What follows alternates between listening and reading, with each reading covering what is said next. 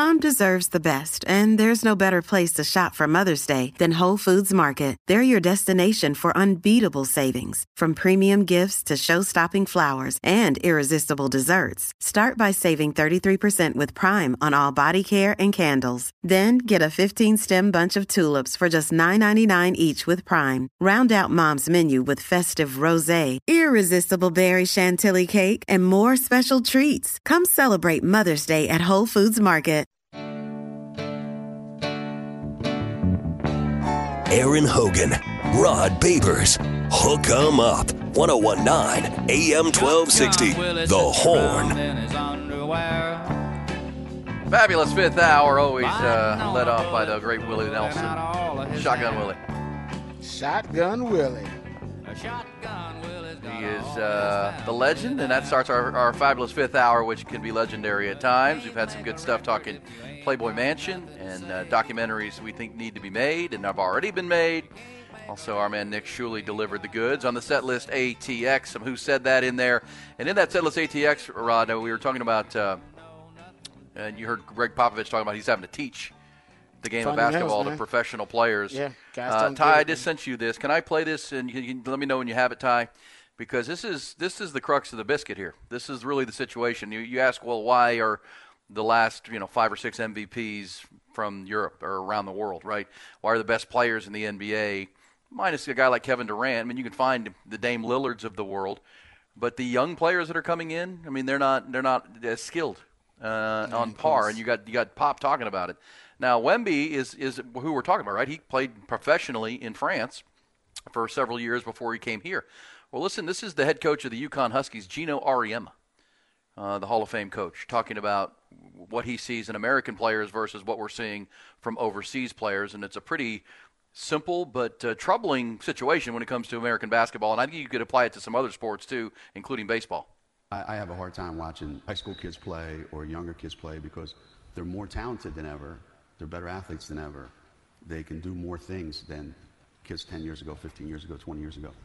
But they're not better basketball players because this coach or that coach or that system has them playing six games on Saturday and they practice once that week.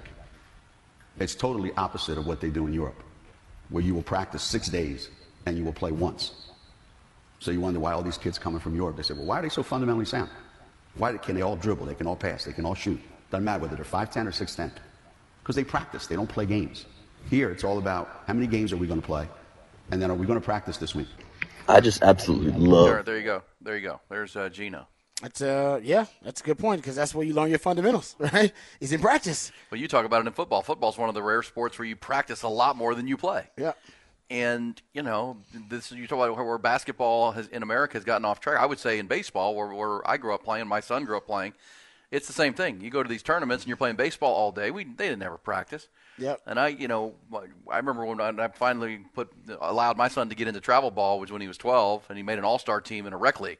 And I said, okay, if you make an all-star team in a rec league, then we'll start you talking about traveling. Yeah, yeah, yeah. Um, you know, up until Yeah. then, it was just let's we're gonna we're, gonna, we're not going to do because there are people traveling when they're six and seven years old. It's unbelievable. No, I got friends who do it. and I'm like, this is crazy. You're going to you're trying from Houston to Dallas, San Antonio. I I'm like, hated what? that. I, it, Yeah, it made me no. quit baseball to travel.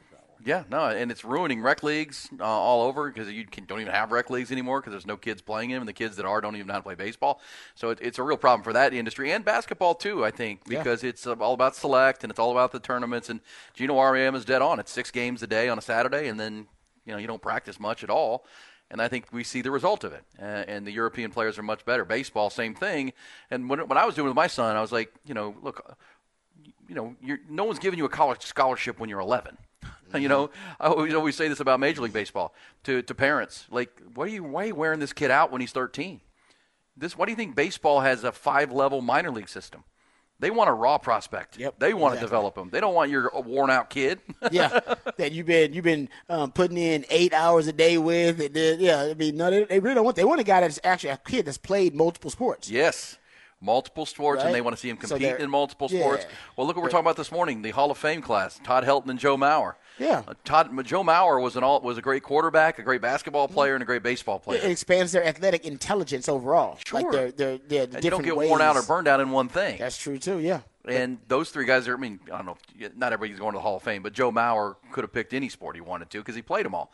Yeah, that's the other part of baseball and basketball kids choose that sport way too early. Specializing too much. Too yeah, early. Yeah, 100%. Way too much of that. You go look at the, uh, the NFL drafts, what I paid attention to, but NFL draft, more and more, you're starting to see guys who played multiple sports in high school, and you start to see NFL scouts consider that. Sark talks about on like the recruiting that. trail. He's Yeah, really into like that. that. They're looking Yeah. for multiple sports stars. Yep. Remember, Sark was a baseball player. Sark was baseball and then got into football at junior Yeah. college. Bill Walsh talks about. Bill Walsh talked about his, his term was athletic instincts. He said, "I'm looking for athletic instincts." He said, oftentimes when in scouting, you find that from a player in your sport playing a different sport. Yes, a, a, a, a, a D lineman playing basketball. and Sark talked about. I have to find that. It was an interview with Craig Way when they were at Pluckers for doing a, a coaches show, and he was talking about you know, he's intentional about. Uh, not only do I want to see them playing other sports, I want to see them competing. Even if. Mm-hmm. especially if it's their second or third sport, but they're still out there busting their butt and they're being Yep. a good teammate. Um, you know, their their their their their primary is football, but man, they're out there on the basketball floor giving it. Talk about Colin Simmons, right? Colin Simmons Mm-hmm. won two state titles in football, but won a state title in basketball. And he was a big part of what they do. You want those kind of competitors. Uh, track and field is another one that uh, is big for, for coaches to see them out there. So, you know, it's one of those it, there's not an easy answer, and the industry of youth sports has corrupted. Because again, what happened in basketball and baseball is that it, it became an industry and a job for a lot of people. Mm-hmm. yeah. You, you know, those select leagues pay a lot of people good Oh, money. no doubt. to, Yeah. to to travel. Yeah. and you know, g- get equipment and gear and coaches. And does it make you a better baseball player when it's all said and done? Does it make the game more enjoyable? I would argue no, because all I wanted for, for Nolan, my son, was to make. I wanted to make the high school team.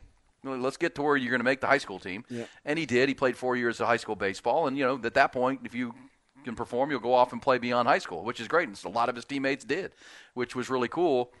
Um, but at the same time, you got high school, you got people out there telling these kids. I actually saw a tweet from a high school coach here in Texas talking about how these these these factory teams are telling kids Yeah, yeah. you shouldn't They're play high school baseball. Yeah. You shouldn't play high school baseball. I'm like, It's gonna ruin your game. You should come play with us. It's Yeah, like, come are you talking on, about, man. right? That's ridiculous. nothing like playing with your teammates. That's how it kids is you in soccer. with. Soccer is the worst about that. Like Well, no, soccer was the first. Soccer was because soccer. Well, when I was, I mean, I'm 50 years old now, so I know when soccer. When I was in high school, Rod, we didn't have a high school soccer team. Yeah, you're right. It's, you're right. Good point. So Every- if you wanted to play soccer, you played club. yeah. And the, the, the best players I went to high school with, all the kids that played college, they were all they didn't they Club. they were banned from playing for their for their high school team. Yeah, and that is because it started club before it was high school. Because Mm-hmm. in the state of Texas, they didn't have high school teams, and you know, so club was what started it, and then the high schools came along with with their programs. But what happened in baseball and basketball is they had plenty of high school teams, but the those it, those sports kind of borrowed what soccer was doing uh, to create the industry that we're talking about. And you know, it's not it's not all awful. It's not completely terrible, but it's certainly to, to Geno Auriemma's point in basketball, you're not developing fundamentals because you're never practicing. No. And even in the game, and I sent you another clip actually, uh, Ty. I, I DM'd it to you. It's the, the Kobe clip that I referenced to, s- something very similar. His take as a, as also as to why the young basketball players' fundamentals are suffering, um, which is has a trickle up effect, if you will, a domino effect. And he talks about how the players, and I said this about football, that if you watch football, a lot of the times the fundamentals suffer because fundamentals don't make highlight reels and they don't make sports center they right the just, making a just making an open field tackle isn't sexy but you make an open field hit you get a kill shot you knock a guy out then that's great. that's why you got guys who are lunging at ball carriers not wrapping up not bringing their hips they just want to lunge at them because that's what they know about a highlight reel play Listen to Kobe. This is the late great Kobe Bryant talking about how he thinks this the sports center effect is what I call it, but it's also hurting fundamentals in basketball too. In my day, everyone knew the game. That was just you. Or do you really think it's gone backwards in that way? No, it has. I mean, it, you know, our development in USA basketball, you can, you can just look at that on the surface and the difficulty and the challenges that we face in playing international competitions. So when I grew up and growing up overseas in Italy, I was very fortunate because I caught the teaching time in Europe. So, you know, the Red Holzmans, the Tex Winters, and all these great coaches at the time went over to Europe to teach coaches, have coaching coaching clinics of how to train players. So when I was growing up, I caught the fundamentals of that game. right? Pau Gasol, Manu Ginobili, you know, same thing. And so you look at our, the difficulty that we have had in international competition is because these players learn how to play the game and think the game at all levels. Pau Gasol, just as comfortable handling the ball as he is in the post. Marc Gasol, right? You look at San Antonio Spurs and the way that they move the ball.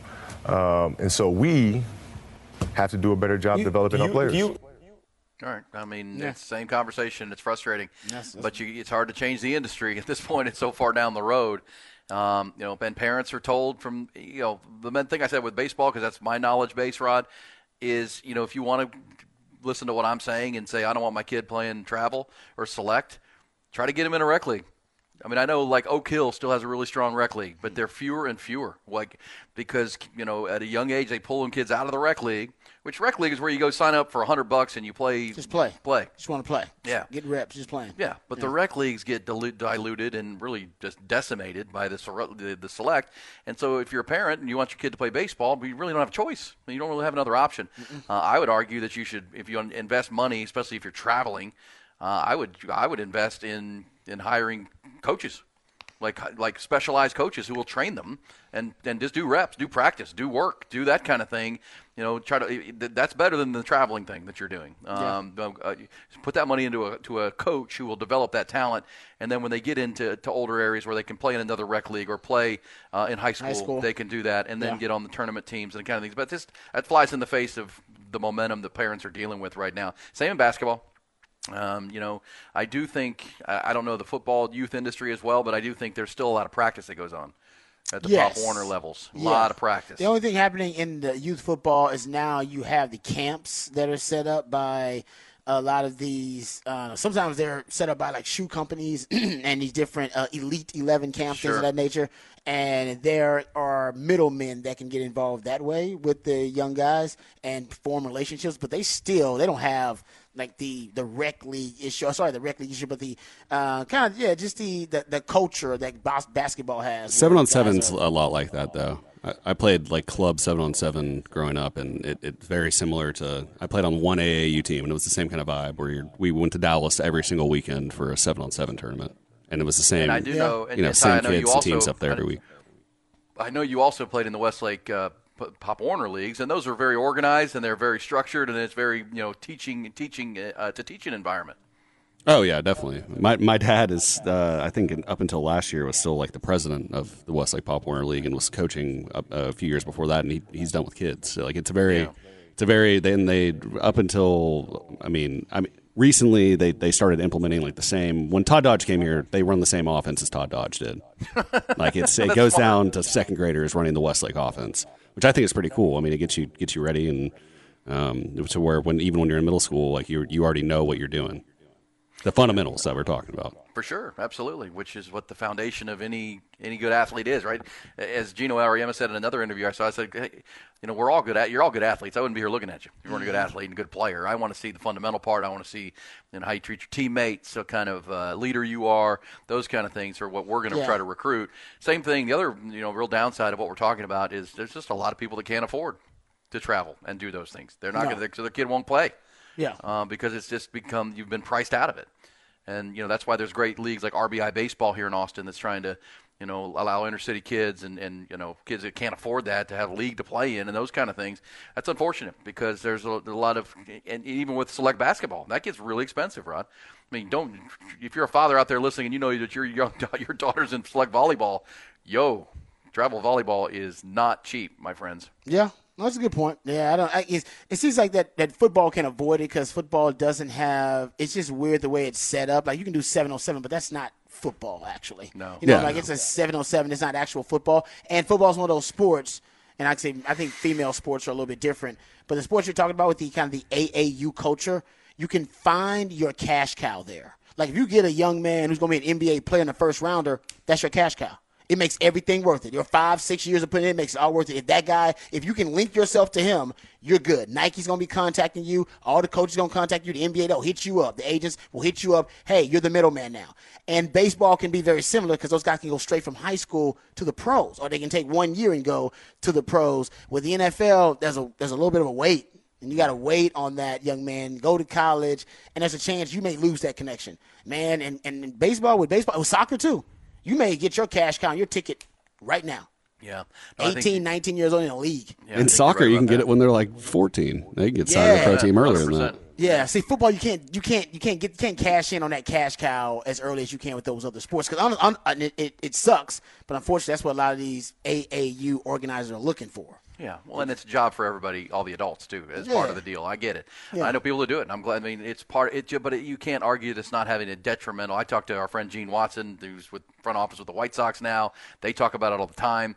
Uh, Gene Watson told us that they take it to, with baseball to such a point that you know they, they take a lot of kids off their board that are from the South who play year-round baseball from from a, before they're teenagers well, because of injury. Well, yeah, just they're worn out. Yeah.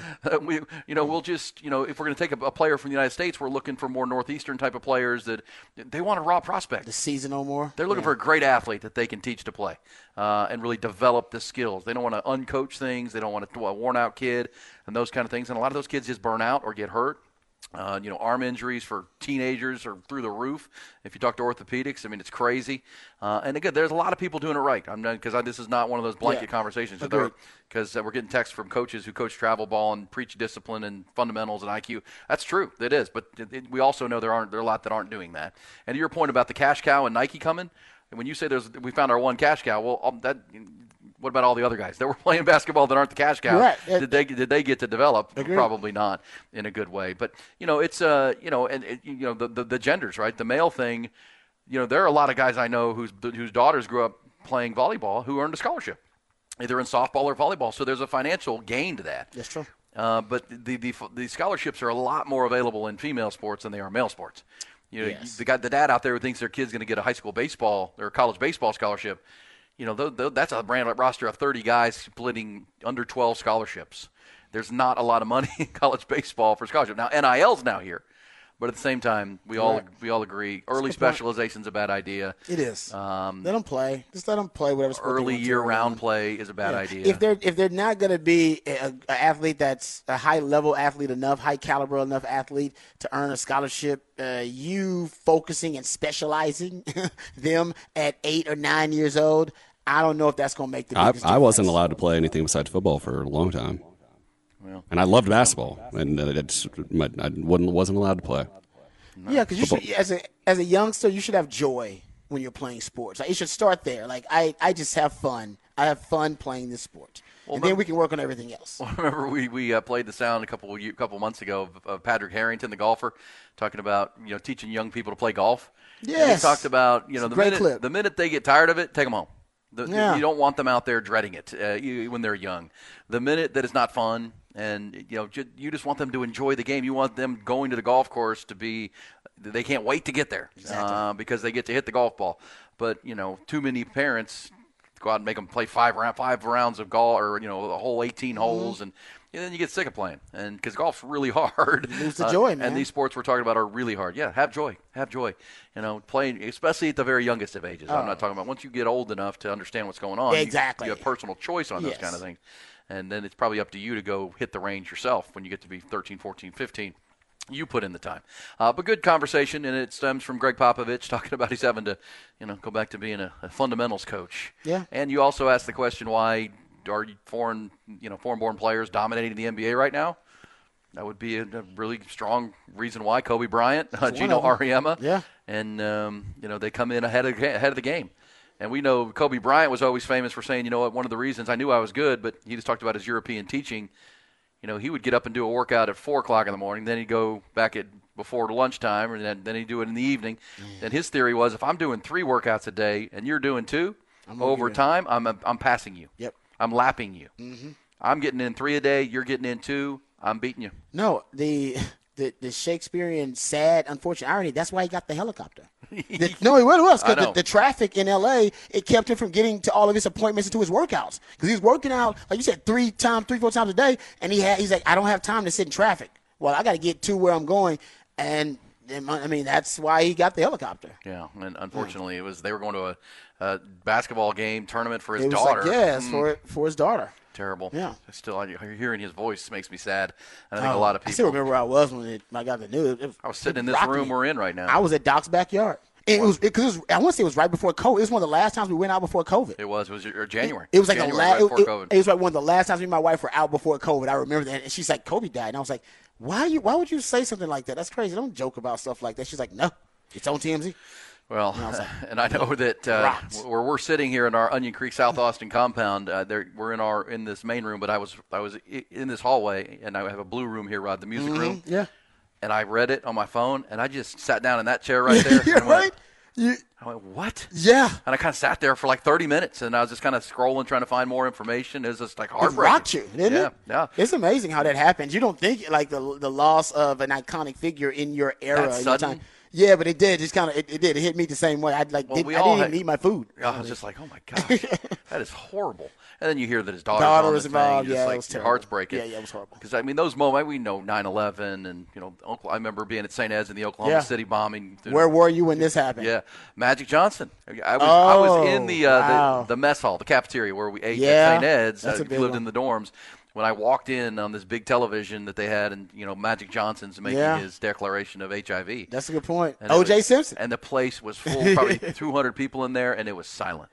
Oh yeah, It was No silent, and no one, everybody stopped getting food. Everyone just was staring at the television, trying to figure out what they just heard. Yeah, because back Magic in the Johnson. day, people didn't have phones, so we would, if there was a television anywhere near Brady, that's why the O.J. Simpson thing was big. I remember people would find a TV anywhere it was. You'd run into a store, you'd run into a diner or Yeah. whatever. It's like, oh, oh, I heard that O.J. O.J. verdict's coming on, and you'd sit there for the thirty minutes and wait on whatever it was. So that's why the O.J. thing was big because I remember people's reaction to it. Not only the O.J. bright white Bronco chase.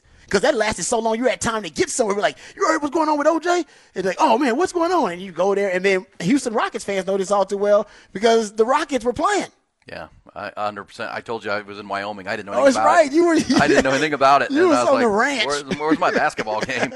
Uh, but that was that was a. I mean, Oh. and it's so funny how because I remember with the Magic Johnson HIV thing because that was when we thought he was just going to die. I mean, that was it. Yeah, we didn't, well, at the time dead. we thought HIV was like a death sentence. Yeah, well, that was We thought you get AIDS, you die. we had dead. we didn't know anything about it at the time. Johnson dying. Yep. Yep, exactly. And but you know now when something like that breaks, you know we don't just sit and think about it. They, we go right to our phones. We and start tweeting out, tweeting Yeah, out, yeah, tweeting yeah. out.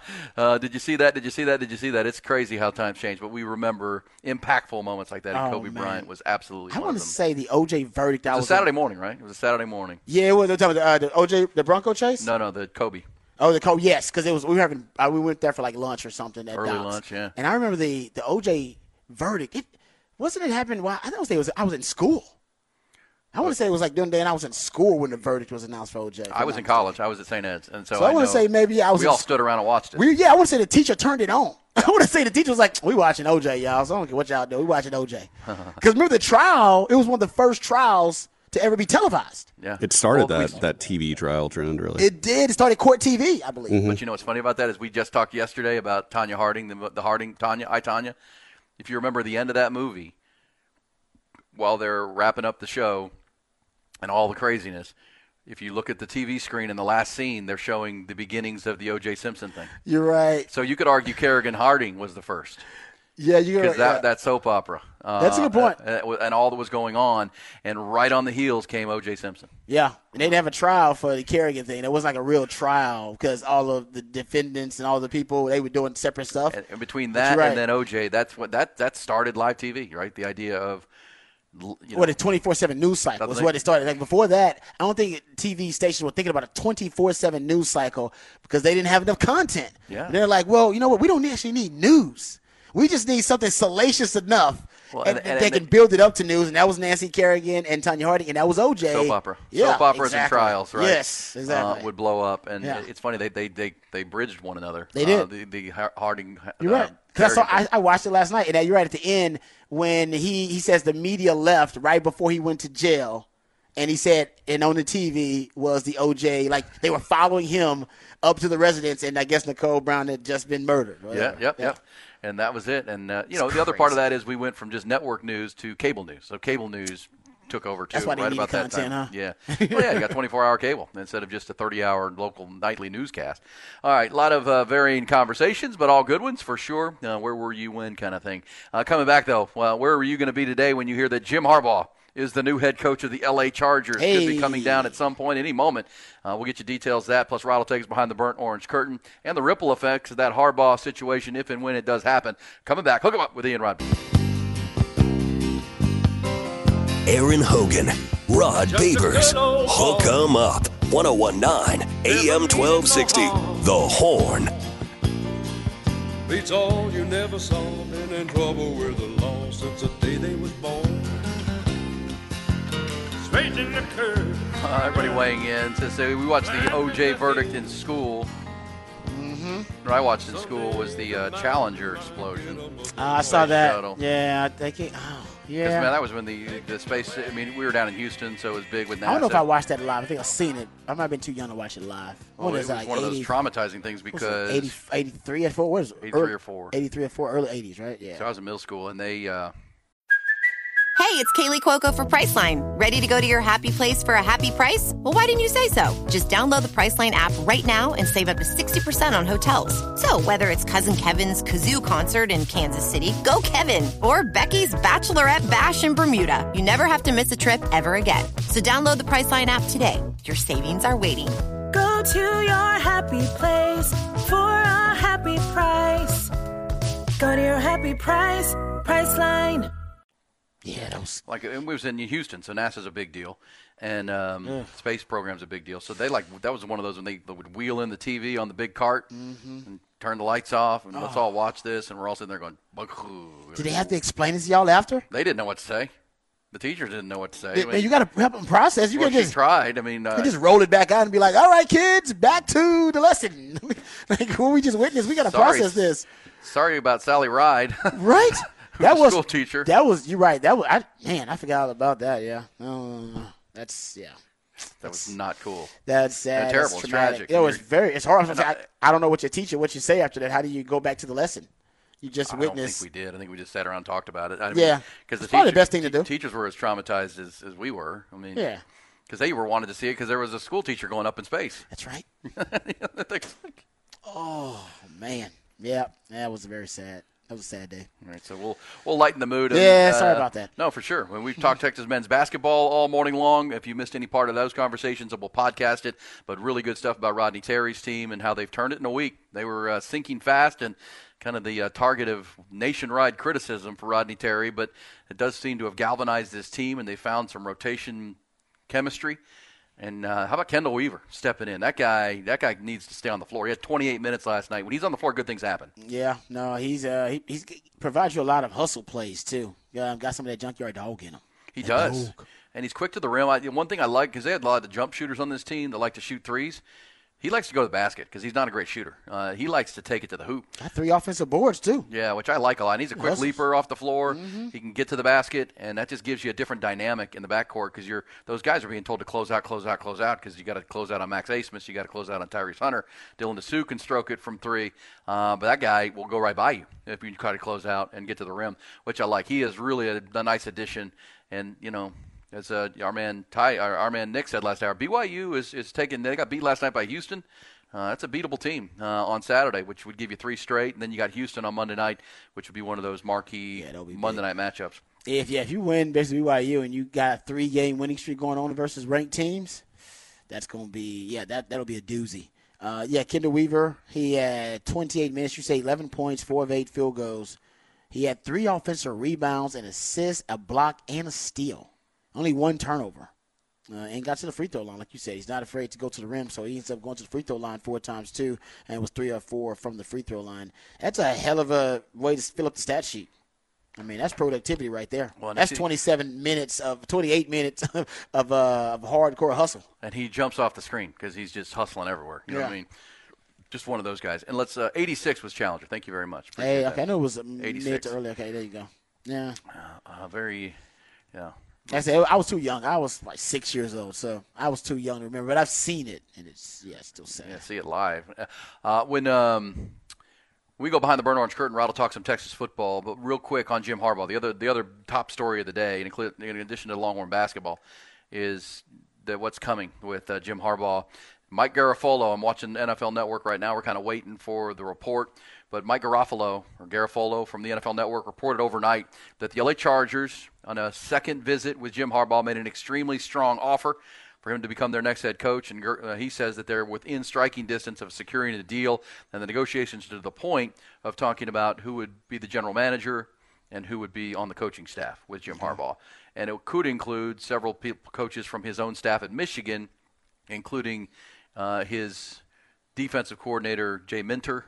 Um, Jesse Minter. Jesse Minter. Yep, he's, that's a good player. That's a good move. Uh, and then possibly his own son, Jay Harbaugh, who coaches the special teams. And those special teams did not look too good in, Yeah. in, in those uh, playoff, at least in the It Alabama almost game. cost it almost cost him the Bama game. Hey, Nepotism, baby. son is coming. Family's coming. All right. I told y'all yesterday. Dad's going to La La Land. I'm going with him. Nepotism runs rampant in the NFL. I think 11 out of the 32 coaches last time I checked were related to a former or current uh, coach in the NFL. So you know. Yeah, and all his son, Belichick's got his son on the staff too. At least he did. He gonna bring him wherever he goes. He's gonna bring him too. Yeah, well, it's just you know, and I don't think I think if you did the same deep dive on most industries, you'd find a very similar thing. You would, no question. that uh, broadcasting's not a lot different. Um, you know, it's just, it's, it's you know, you're, you're saying I'm going to help help help you open a door, but No, at the it's, same a, time, it's a family business for in a lot of ways, but I mean, not everybody don't necessarily. You know, everybody doesn't merit those. op- They, they don't merit those opportunities, but it's okay. yeah. Yeah. Uh, there, there's there are bigger conversations surrounding that conversation, but not to be had this morning. So That's we'll, true. we'll, we'll watch Jim Harbaugh and where that goes. Uh, looking like it's going to happen, and obviously, what will that mean for Michigan? I'm of the opinion that very quickly they'll name Sherrone Moore the immediate head coach. But you know, It's probably the best course of action, just so you can have this after little, watching what's happened at Alabama, yeah, to stabilize things or try anyway. And by the way, I did see an interview with Kalen DeBoer on uh, on Paul Finebaum, and you know everyone's freaking out at Alabama, and Kalen DeBoer said, "You know what? I just did this two years ago at Washington, and this is much better than that."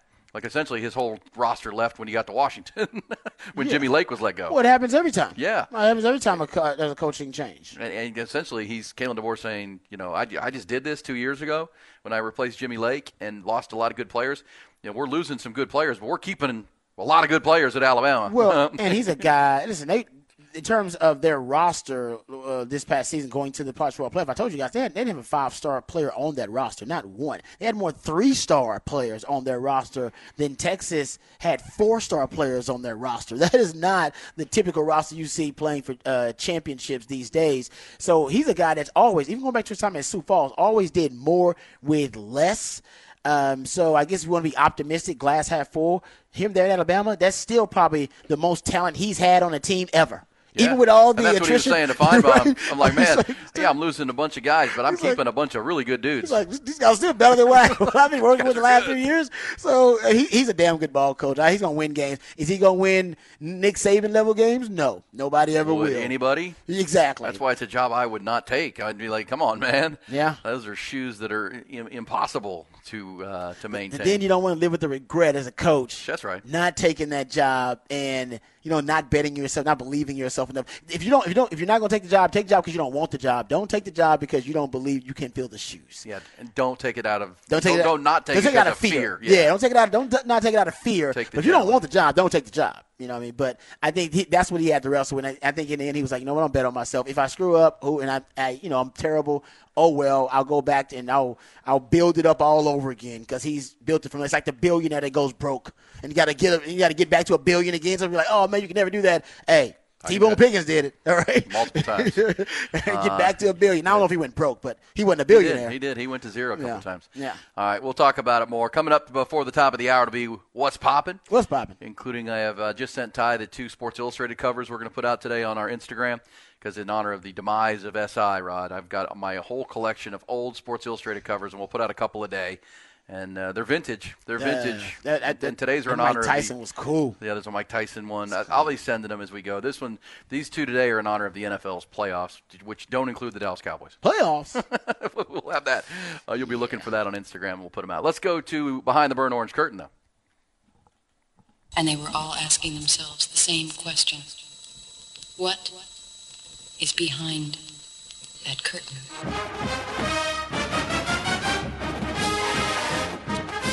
All right, Longhorn fans are still buzzing. Late yesterday, actually, eh, late, late in our show yesterday. Uh, the news broke that the Longhorns were getting another transfer portal acquisition in Tiaoalii Savea. Tiaoalii Savea. Yeah, I'm gonna say it enough times. I think I'll get it right. But he is the defensive tackle from Arizona, and uh, coming in with a lot of. Uh, he's got some connection with Johnny Nansen. Johnny Nansen actually, who's, who's the newest co-DC here at Texas, was formerly defensive coordinator at Arizona. Um, he recruited uh, Savea out of high school, so they have a deep, deep, uh, kind of long existing relationship going back to high school prior to his time there at Arizona together. So he knows how to use, how to utilize Savea. He also knows his strengths, his weaknesses. You just needed another proven commodity. You needed some proven depth on that interior defensive line after losing Murphy, after losing T'Vondre Sweat. Uh, thank God you have Alfred Collins coming back, so at least you have Alfred Collins and Vernon Broughton as your proven frontline guys. You can add in now Savea. It's going to be a drastic shift uh, from having the luxury of the deepest defensive tackle room in the country two years ago with Murphy, Sweat, Coburn, Ojomo, and Collins to last year having the best D tackle duo in the country between Sweat and Murphy. And now, nothing against Collins and Broughton. Not sure if they're going to be, you know, the best D tackle duo in the country. You're certainly not going to be the deepest D tackle room in the country, and you lose what's called the best D line coach in the country in uh, Bo Davis, and we still don't know who the D line coach is going to be. But you needed to get another proven uh, talent, a proven depth piece in the interior D line. And Savea is talented. He's a guy that can, he's only got four starts, but he can line up on multiple shades on the defensive front. That always helps you in terms of disguise, in terms of your matchups. He's also a guy 6'4, 305. So he's not huge, but he can play, like I said, multiple shades. So if you need him to play, you know, over the nose, you need him to play uh, shade in a one technique or in, in a zero technique, just situationally, I think he could do it. Ideally, I don't know if that's his strength. All these guys they have now are kind of three technique guys. Maybe a Sydir Mitchell and Aaron Bryant. Those guys step up and they take their game to the next level. They take a leap. I mean, they can be ones to uh, kind of occupy that inside zero to one technique for the nose tackle technique. But Savea is a guy that can manufacture depth at multiple positions. Now you got three guys that at least you know are proven that can be in your rotation of interior D linemen. You still need another one, and I think you ideally would like someone who could play the nose tackle. At least that's what they do. They, their expertise would be, be playing the nose tackle. You don't have that, but I don't think they're done with acquisitions uh, on the defensive line. You got another transfer portal window happening in the spring. Uh, we don't really know in terms of the late the next recruiting, uh, next signing day, I should say. Maybe something could happen there. Jim Harbaugh, if he does indeed leave to go to the LA Chargers, we know there will be a 30 day window where the roster, the Michigan roster will be able to seek the transfer portal. So maybe they have some options. They have one of the more talented rosters in all of college football. So there will be options for Texas, but maybe those options will be tougher to pursue if they don't have a D line coach. And right now they don't have a D line coach. So I assume the D line coach has to get handled first.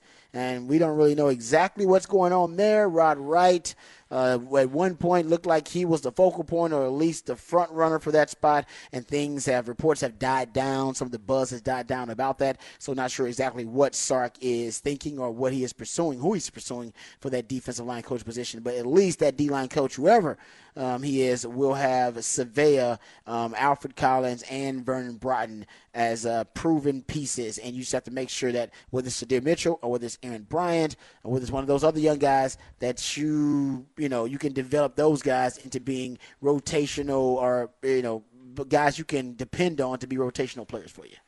Uh, Jere Bledsoe, another guy to watch for. Jere Bledsoe's another. That's a good yeah, point. They do have Yep. some guys, but yes, I mean, you, hope is not a strategy, and you're not. You also don't have to, Bo Davis, as you said, to. You know, you, you could guarantee Bo Davis was going to get these guys to their ceiling. Yeah. Uh, you know, the new guy, whoever the new coach is, might be the same, but you just don't know because you've Yeah. had you, we've seen the difference in coaching. oh, Oh, yeah. pretty dramatically. No question. Uh, from what was his name, Herb Hand, to Kyle Flood has been pretty dramatic. Big yeah. Then the players are the ones who, who are saying it too. They were the ones throwing it out there that, oh man, Kyle Flood, very different coach. They didn't want to say better. They just said very different. But I think they meant better. Well, I remember we did. The, we we had who was it? Who was the uh, the great big offensive lineman who switched positions a couple times? Super nice guy. Uh, came in. He was in studio. I'm trying to think of his name. He played like five or six years at Texas. Uh, he played defensive line for a while. They moved into offensive line, but it kind of flourished in his first. He played one year for for, for Kyle Flood in in, in Sark's first year. Oh, oh, yeah. The name is. I think you know who I'm talking yes, about. I do. Yes, but, I he, do. but he said, you know, he was very candid. He goes, and there were times when Kyle Flood was would say, he was teaching you to do what? Why? he was telling you what?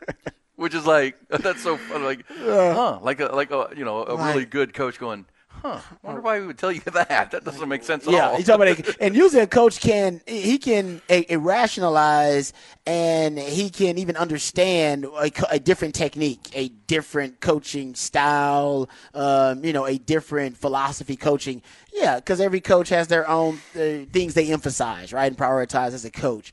But when a coach is just bewildered and stupefied by why you would even teach that, that's yeah, you may be talking about something lost in translation there. Yeah. it's like the coach is scratching like, his head, going, uh, what? So yeah, no, I, I, I think for that that'll be the question. Whoever's going to replace Bo Davis, as you point out, he was he was a proven commodity. You had been able to depend on a breakout campaign from one or two of those interior D linemen. You know, the last two years, and you got it from Ojomo and Coburn, then from Mar- from Murphy and Sweat.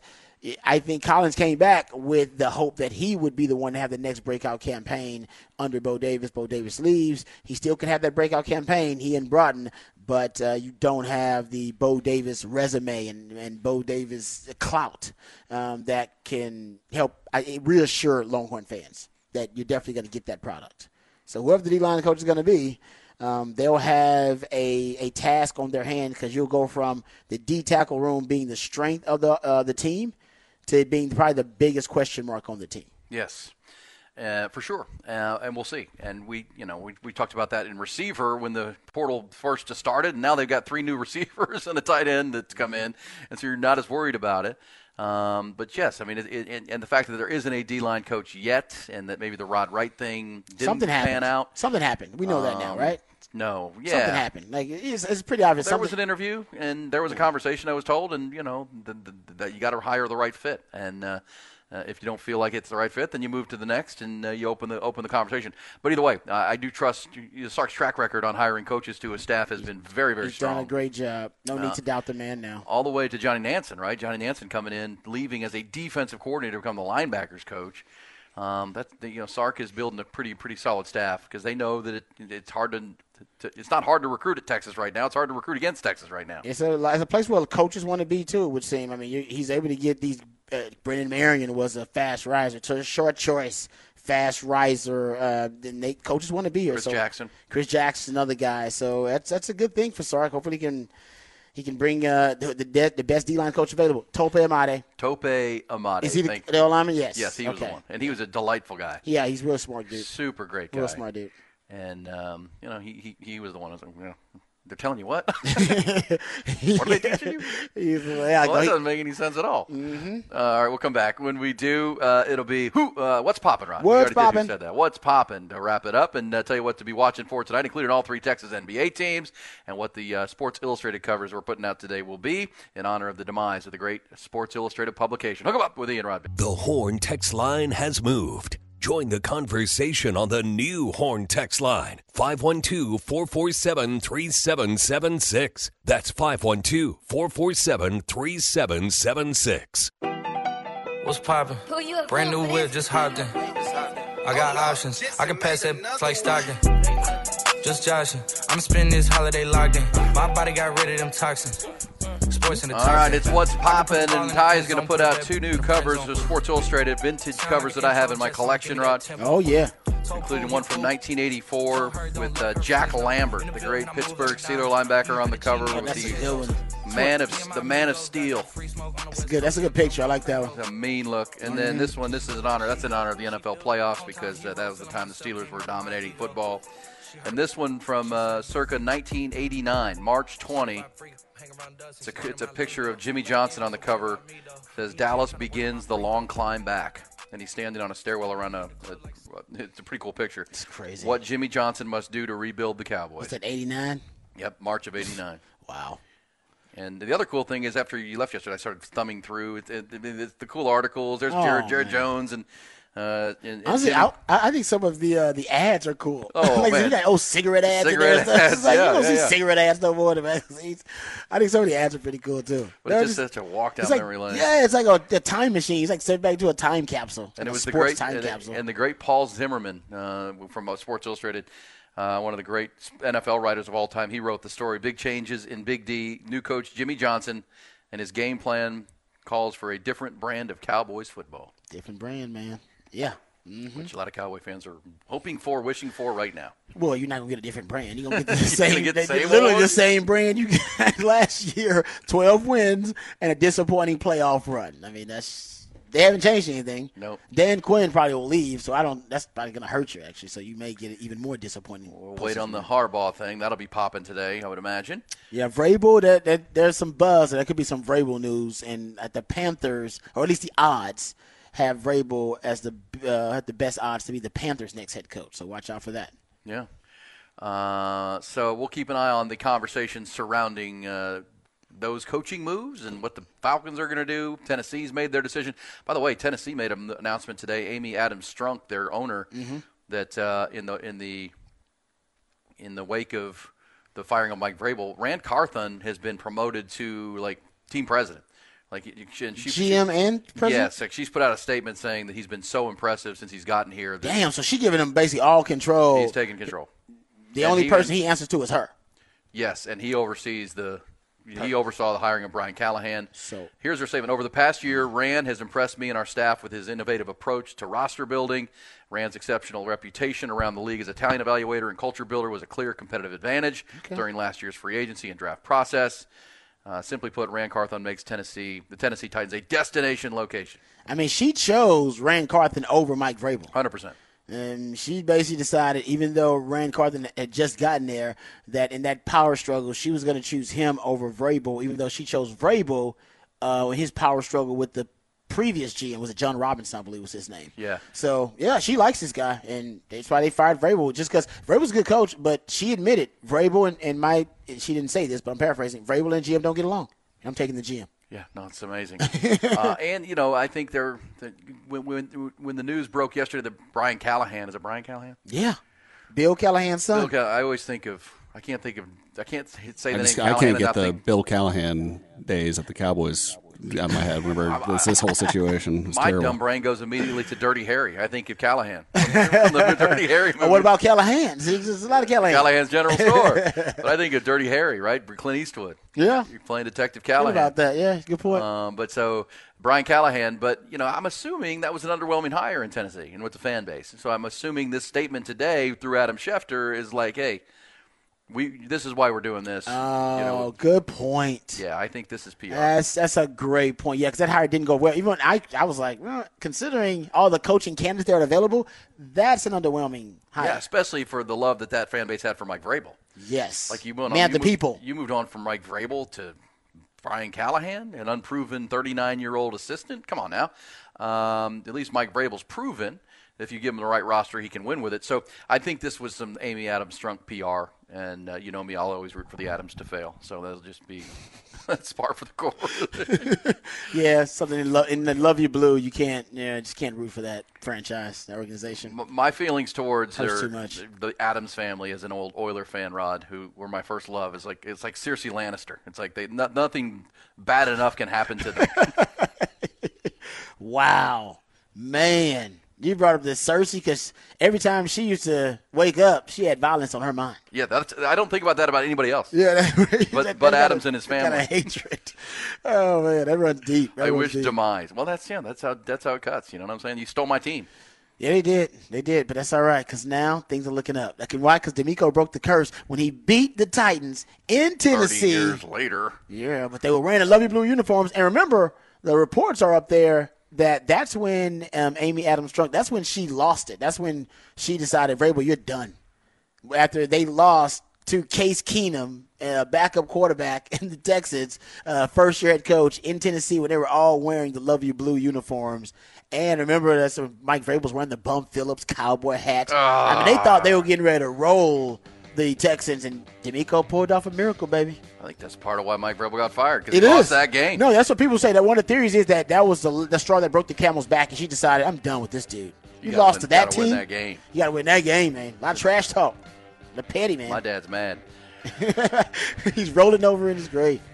hell, hell, he drafted Vince Young despite dis- despite Houston fans, and uh, Yeah, against the he's- oh. objections of his head coach and his and his you know offensive coordinator. That is. Oh yeah, man. Bad blood. Bad blood.